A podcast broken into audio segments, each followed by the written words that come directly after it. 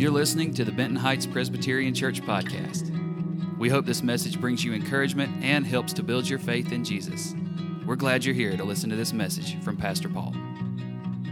This is the last sermon in the book of James. Generally, we like to go through whole books of the Bible so that we can get every moment, every aspect of that book, as we've done with the book of James. However, next week, I'm going to begin a six week series on marriage because there is no such thing as a perfect marriage, and we all need help. Today, though, we are in the book of James, where the entire book has been about how faith intersects with, works in every aspect of life. The book was written by James, the kid brother of Jesus. James knows that one day he's going to die, but the ministry is going to continue. So today we get the last words, uh, which are James's commissioning of sorts to all believers. So he entrusts to you and me to continue forward the ministry of his big brother, Jesus.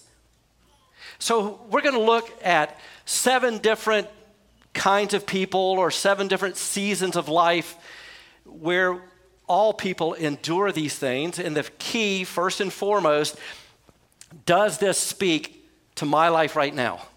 And if it doesn't, if that particular category, that type of person doesn't speak to your life right now, maybe you can think of somebody for whom it does so that you can minister to them.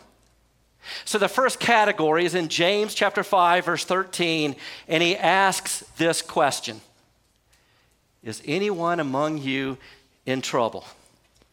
Now, my question to you is is that you? Financial, emotional, spiritual, relational, suffering. It's a hard season for you. You feel like you're going against the headwind. And it seems like at every turn, there's trouble. If that's you, he says, let them pray. Now, the point is this we all need to pray, but when there's more suffering, we need to pray all the more. Because usually, when there's suffering, there's more complaining, there's more fighting, there's more self medicating. Instead, we need to be praying more. The big idea of prayer is this don't focus all of your attention on learning how to pray, focus on getting to know God as Father. Because once you know who your father is, you want to talk to him. You want to listen to him. And that's what prayer is.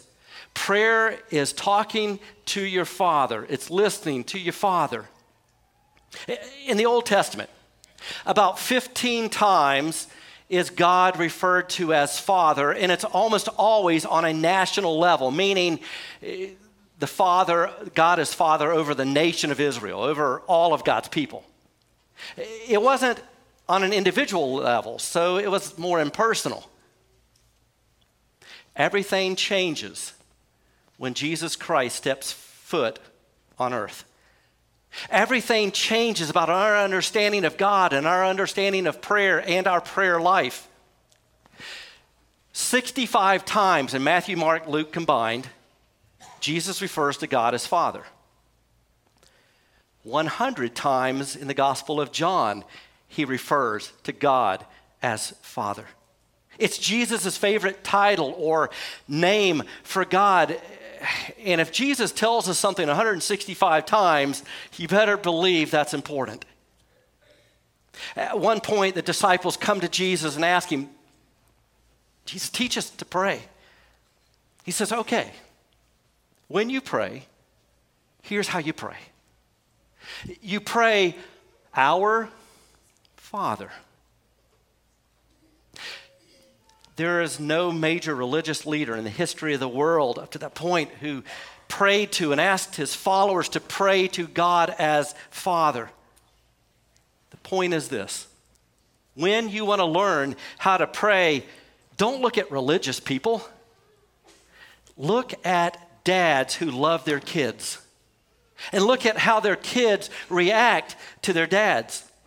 If you're a dad who protects, who protects his kids and is also tender with them, that's the father heart of God. if you've seen how dads love their kids and are available to them, that's the father heart of God. And so prayer is simply this talking to Him and then listening to Him. Well, how do you listen to God? If you're like me, I, have never heard an audible voice. How do you listen to God? Primarily through the Bible. This is God's word to us. And then also through the inspiration of the Holy Spirit, who will guide us by speaking into our minds and our hearts toward Christ Jesus. All right? So the second question James asks Is anyone happy? Well, who here? That describes you. You're like, you know what? I'm having a good day. If you're happy, let them sing songs of praise. Thank God for the things that have made you cheerful. So, James is acknowledging here that there are going to be some bad days, there are going to be some good days. And the good days are good days to sing. It's about worship. Think about this when we get together, we do something that most people don't do in public, and that's sing.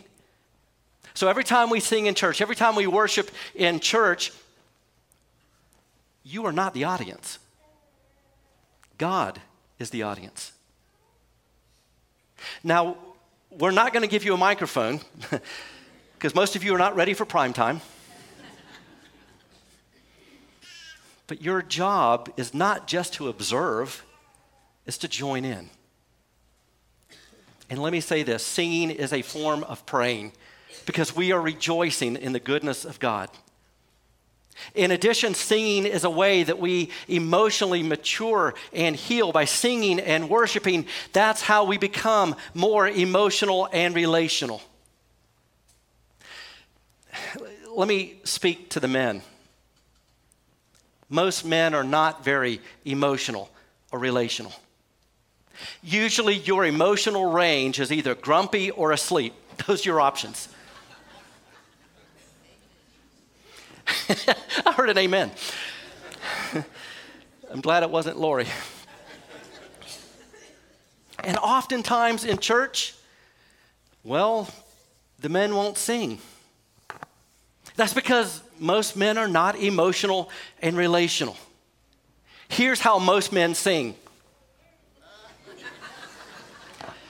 If you're a little bit more charismatic, you're like this.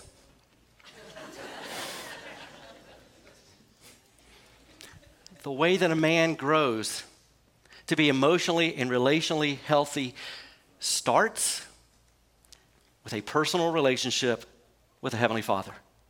And let me say this. Last year, we began a men's study entitled Every Man a Warrior. To date, 10 of us have gone through or are now going through this study. Every Man a Warrior before it delves into what it means to be a godly husband and a godly father and a godly worker and a godly user of resources. It lays the groundwork of what it first means to be in a personal relationship with God. You'll see next week that that's exactly how we begin the marriage series.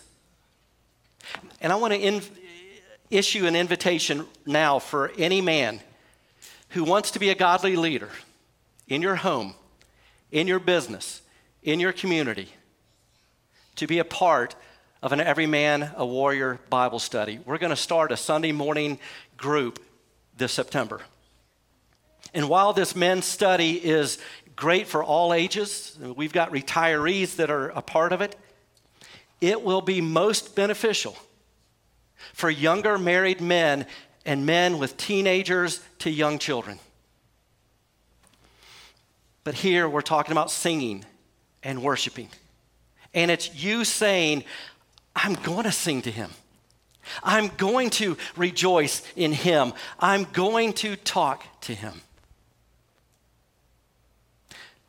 Next category, James. Is anyone among you sick? How many of you right now, you woke up with chronic pain? You're on medications, you're in physical therapy, you're facing surgery, you've been hospitalized. Here's what James has to say Let them call the elders of the church to pray over them and anoint them with oil in the name of the Lord. And the prayer offered in faith will make the sick person well. The Lord will raise them up. We live in a broken, fallen world. How do we know that? There's sickness. Look, Jesus Christ is God. He came to earth as the great physician. And we read 27 times in the Gospels that he healed individual people. 10 times in addition, he healed groups of people. And it says in John chapter 20 that he healed other people that aren't even recorded. Then Jesus dies for our sin. And he rises from death and he conquers Satan, death, hell, and the grave. And then he ascends back into heaven. And the question is if Jesus is up there, do we still have a potential of him healing down here? Because if the healer is up there, what about us down here? Well, what happens then is the book of Acts picks up the story. And it says the Holy Spirit came down upon believers. And the book of Acts, written by Luke, who, by the way, is a medical doctor, and in 12 of the 28 chapters in the book of Acts, it shows that Jesus still heals. So the good news is that Jesus continues to heal. Now, there are two errors that happen. Number one, some people say, well, God used to heal, He doesn't do that anymore. That's not true. Because God is the same yesterday, today, and forever. God still can and does heal. And the other error is that God must heal you if you do something to make it happen. Well, guess what? You can't make God do anything. One of the perks of being God is He gets to do what He wants to do. But some will say, well, if only you have enough faith, you can make God heal you. Therefore, if you're not healed, it's because you didn't have enough faith. That's just plain wrong.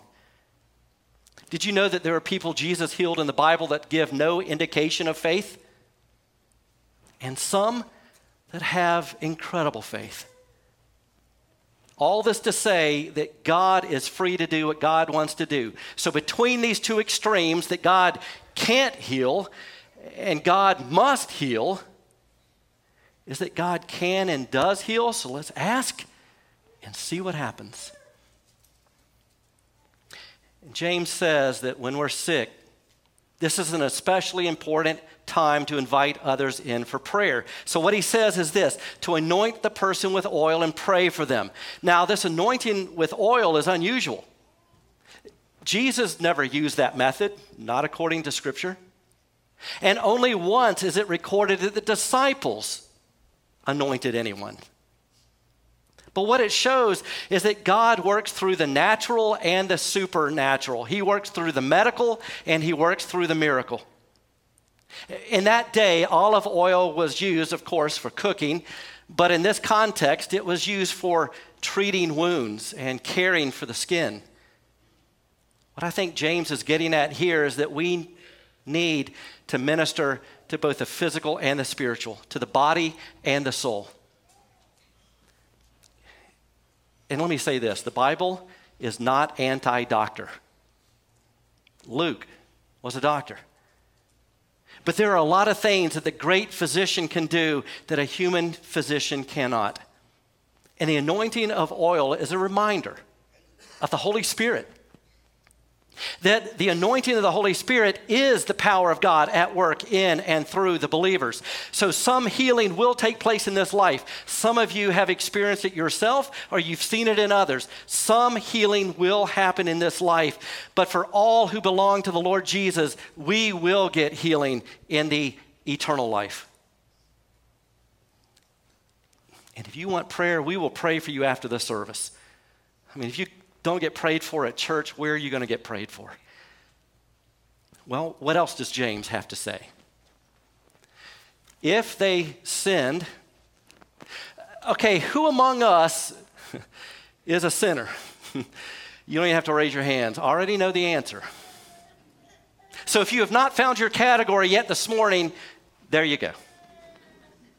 If they have sinned, they will be forgiven, and only Jesus Christ can forgive sins. Therefore, confess your sins to each other. This is agreeing with God, saying, I was wrong. You're right, God, I was wrong. And pray for each other so that you may be healed. This each other, one another phrase occurs 56 times in the New Testament. That as Christians, we are to be about praying for one another, forgiving one another, loving one another, serving one another. We need each other. Who is sinning? The point is, we all sin. And we don't want to have a religious environment, we want to have a relation environment. We don't want to beat you down because of what you did. We want to build you up so you don't do it anymore. We don't want to pour guilt on you. We want to pour grace on you. Jesus died for all of us. Yes, we all have some secret struggle, some sin, some times in our lives that we are not the best versions of ourselves, so we can just be honest. And what he's saying is confess to one another, and that produces healing. You know in which environment that happens best? Within marriages and families. So be honest. Seek forgiveness. Let God change you. And it can produce healing. It can heal your marriage, it can heal your family. Now, generally speaking, the reason that there is so much suffering and sickness in the world is because of sin. The curse of sin has come into the world, so everything is flawed and broken. That is until the king comes back and removes the curse. Sometimes there is not a direct correlation between sin and our suffering. Sometimes it's just a mystery. In the previous section, he, James called to mind for us a guy named Job. We looked at Job. He was a righteous, blameless, godly guy, not perfect, but a godly man, and his whole life got attacked. He didn't know why. But we know it was spiritual warfare. Satan was opposing him. So Job's suffering was not caused by his sinning. So sometimes suffering is not caused by sinning, but sometimes it is. Sometimes the decisions we make create the pain that we feel.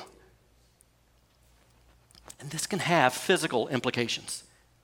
This is where you don't take care of your body through addictions or what you put in it through what you eat or drink, or if you lead a sedentary lifestyle. This can also have emotional and spiritual implications. If you're a Christian and you sin, how do you feel emotionally?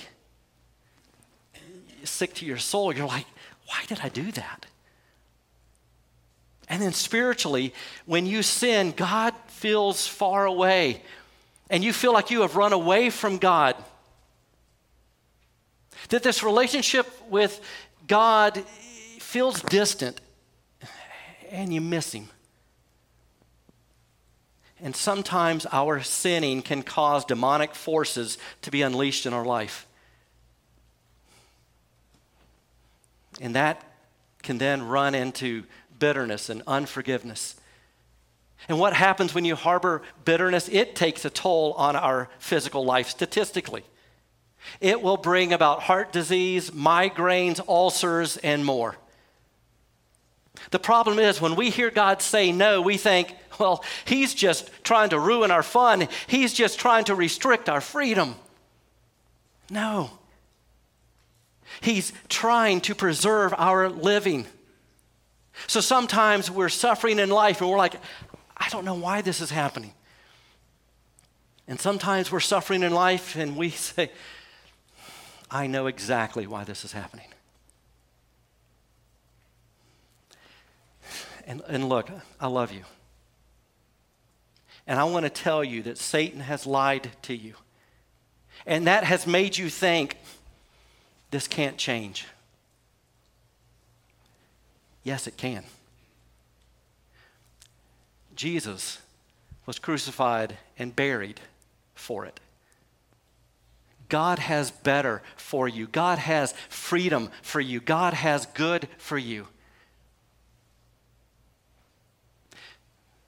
Hear also what James has to say next. The prayer of a righteous person is powerful and effective. You and I, we are limited, finite beings, we are dependent. We can't live the life that God intends for us to live without His power, the power of the Holy Spirit. That's praying for power. Power and the Holy Spirit are synonymous throughout the New Testament. When it says power, thank Holy Spirit because that's the power source.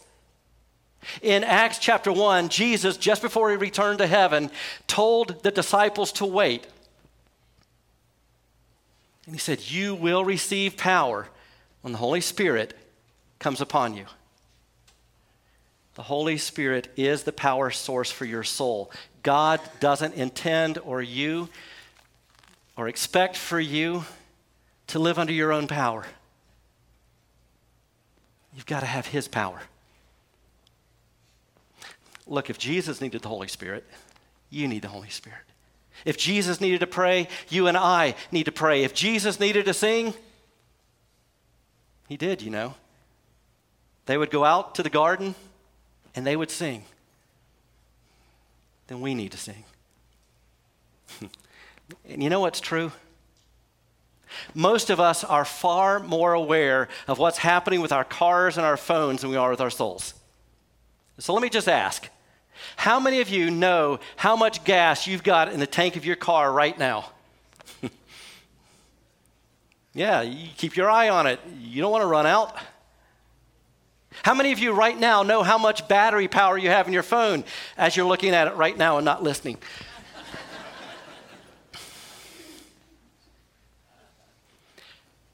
how many of you have no idea how your soul is doing? So I've got to ask. Because you've got to ask yourself Am I connected to the Spirit?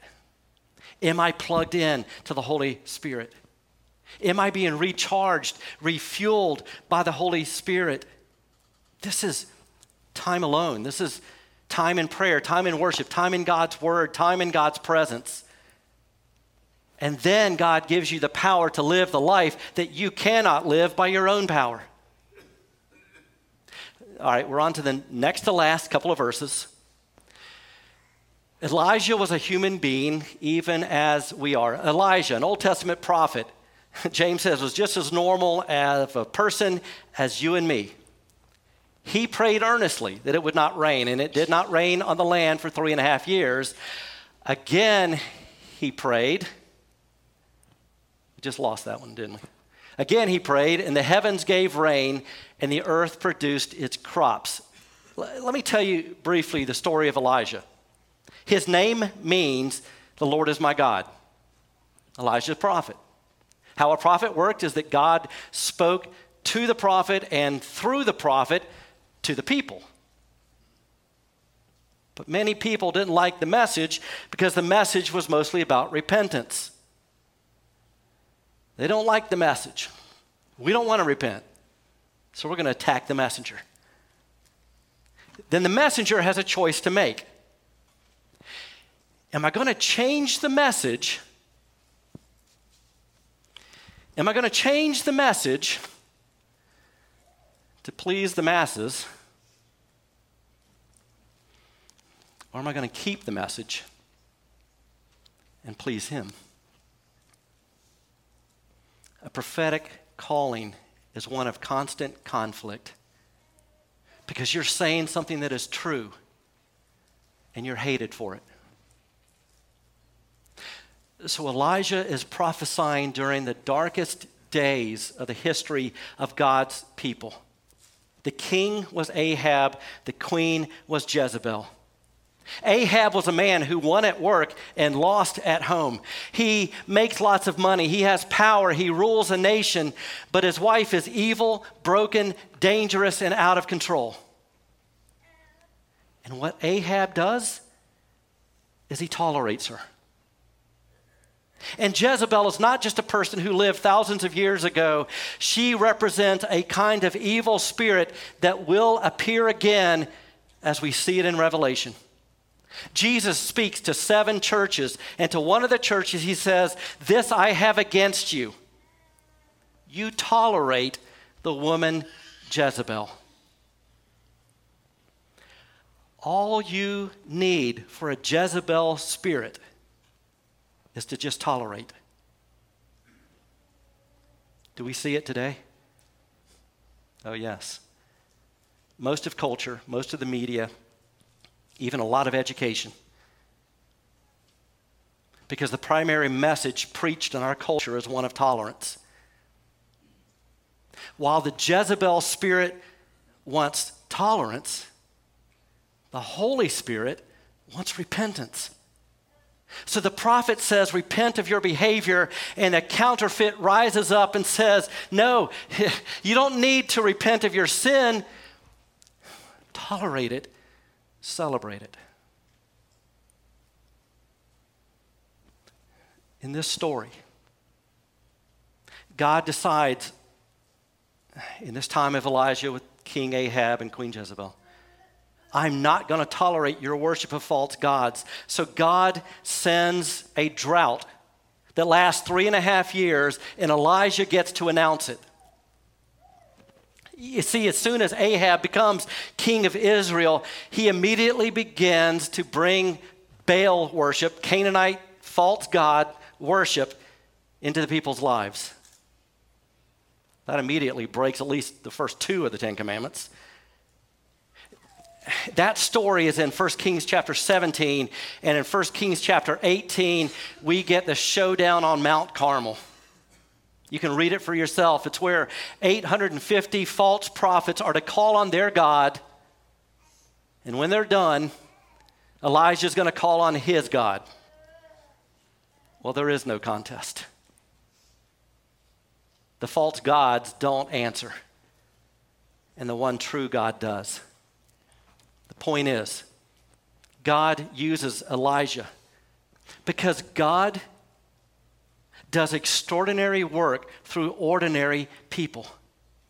And what James keeps saying is pray, see if God might show up and show out.